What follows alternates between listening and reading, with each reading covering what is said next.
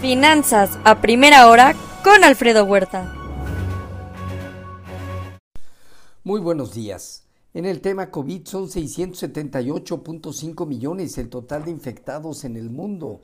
El día de ayer aumentaron casi 800 mil nuevas eh, personas con COVID. En Estados Unidos se registraron cerca de 100 mil. Nuevo aumento COVID en China paraliza fábricas más importantes del mundo y los puertos más grandes. Día 328 de la guerra.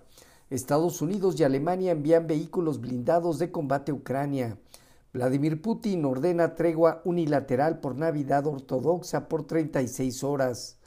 El aumento en costo de la guerra presiona a empresas rusas a buscar más efectivo.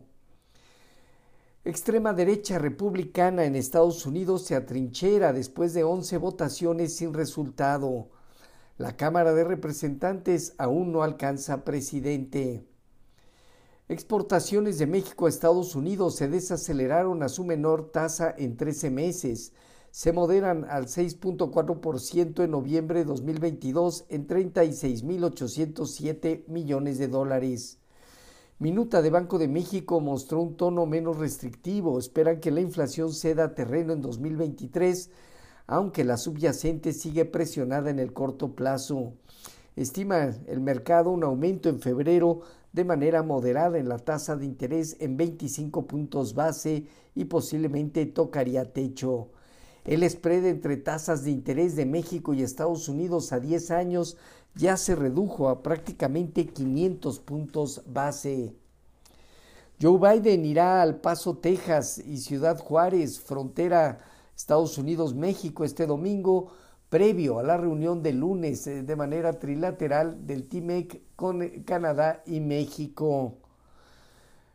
Mercados en espera del dato de empleo de diciembre en Estados Unidos. Creemos que un dato arriba de 190 mil plazas mantendrá un escenario restrictivo entre miembros de la Fed y menor a 190 mil plazas comenzarían comentarios en torno a un enfriamiento de la economía.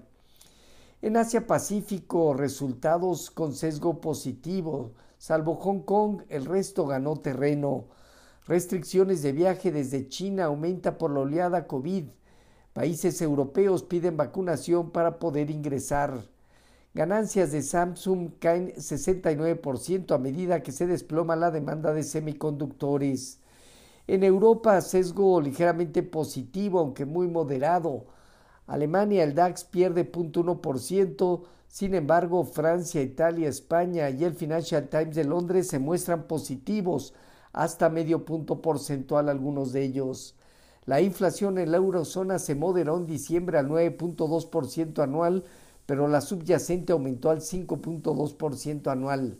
Las ventas minoristas de la zona euro a diciembre cayeron 2.8%, enfriando más la economía. Precios de vivienda en Reino Unido cayeron en diciembre un y medio por ciento y los últimos tres meses apenas con un crecimiento anual del 2%.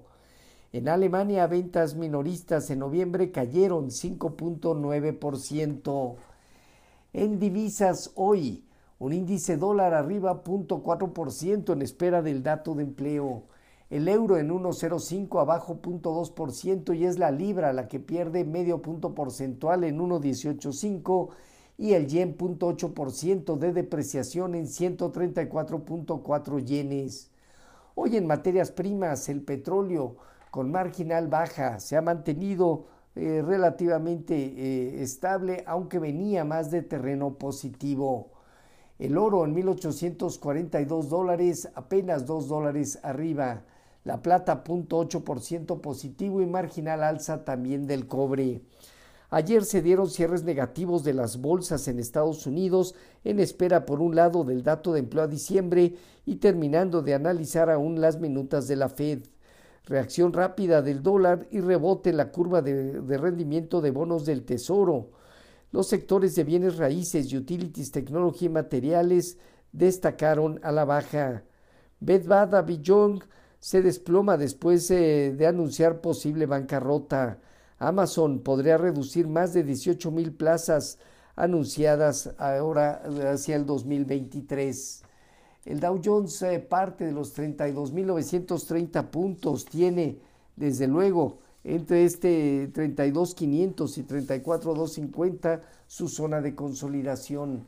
El Nasdaq en 10.305 puntos pone a prueba esta zona baja, eh, teniendo entre 11.100 y 11.500 puntos.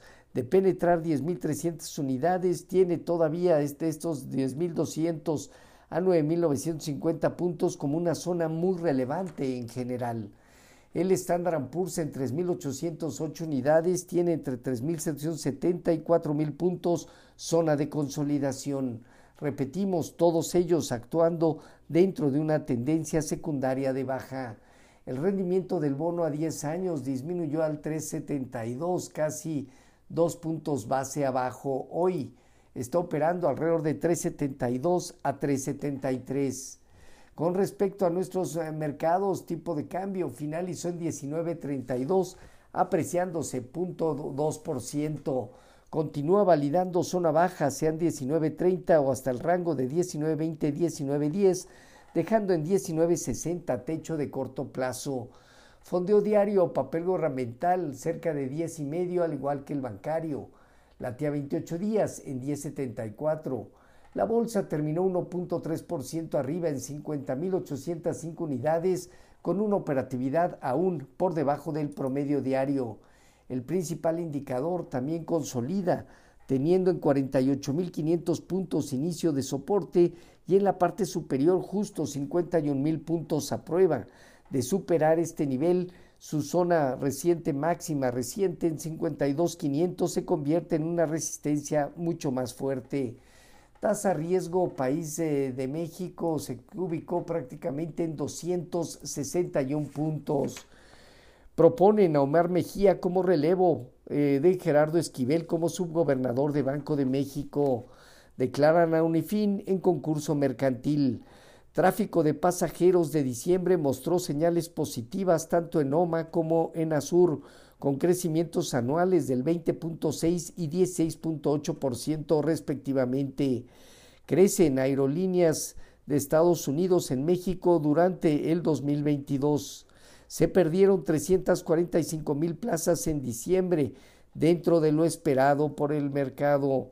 La encuesta de Citibanamex eh, de expectativas espera un aumento de 25 puntos base en la tasa de interés en febrero próximo que se ubique la tasa 2023 alrededor de 10.63. La inflación 2022 eh, cerraría en 7.88 y la subyacente en 8.34, esperando enero se reduzca a 7.85 y 8.23 respectivamente, y el PIB 2022 se estima en 3% y 2023 en 0.9%. Hoy tenemos eh, desde luego los datos de empleo, nómina no agrícola, nómina privada, tasa de desempleo, tasa de participación laboral, ingresos por hora, entre otros datos. Órdenes de fábrica a noviembre, el ISM de servicios a diciembre y habrá dos discursos de Bostic y Lisa Cook, miembros de la Fed y de la Junta de la Fed respectivamente. Hoy indicador coincidente de adelantado octubre-noviembre en México.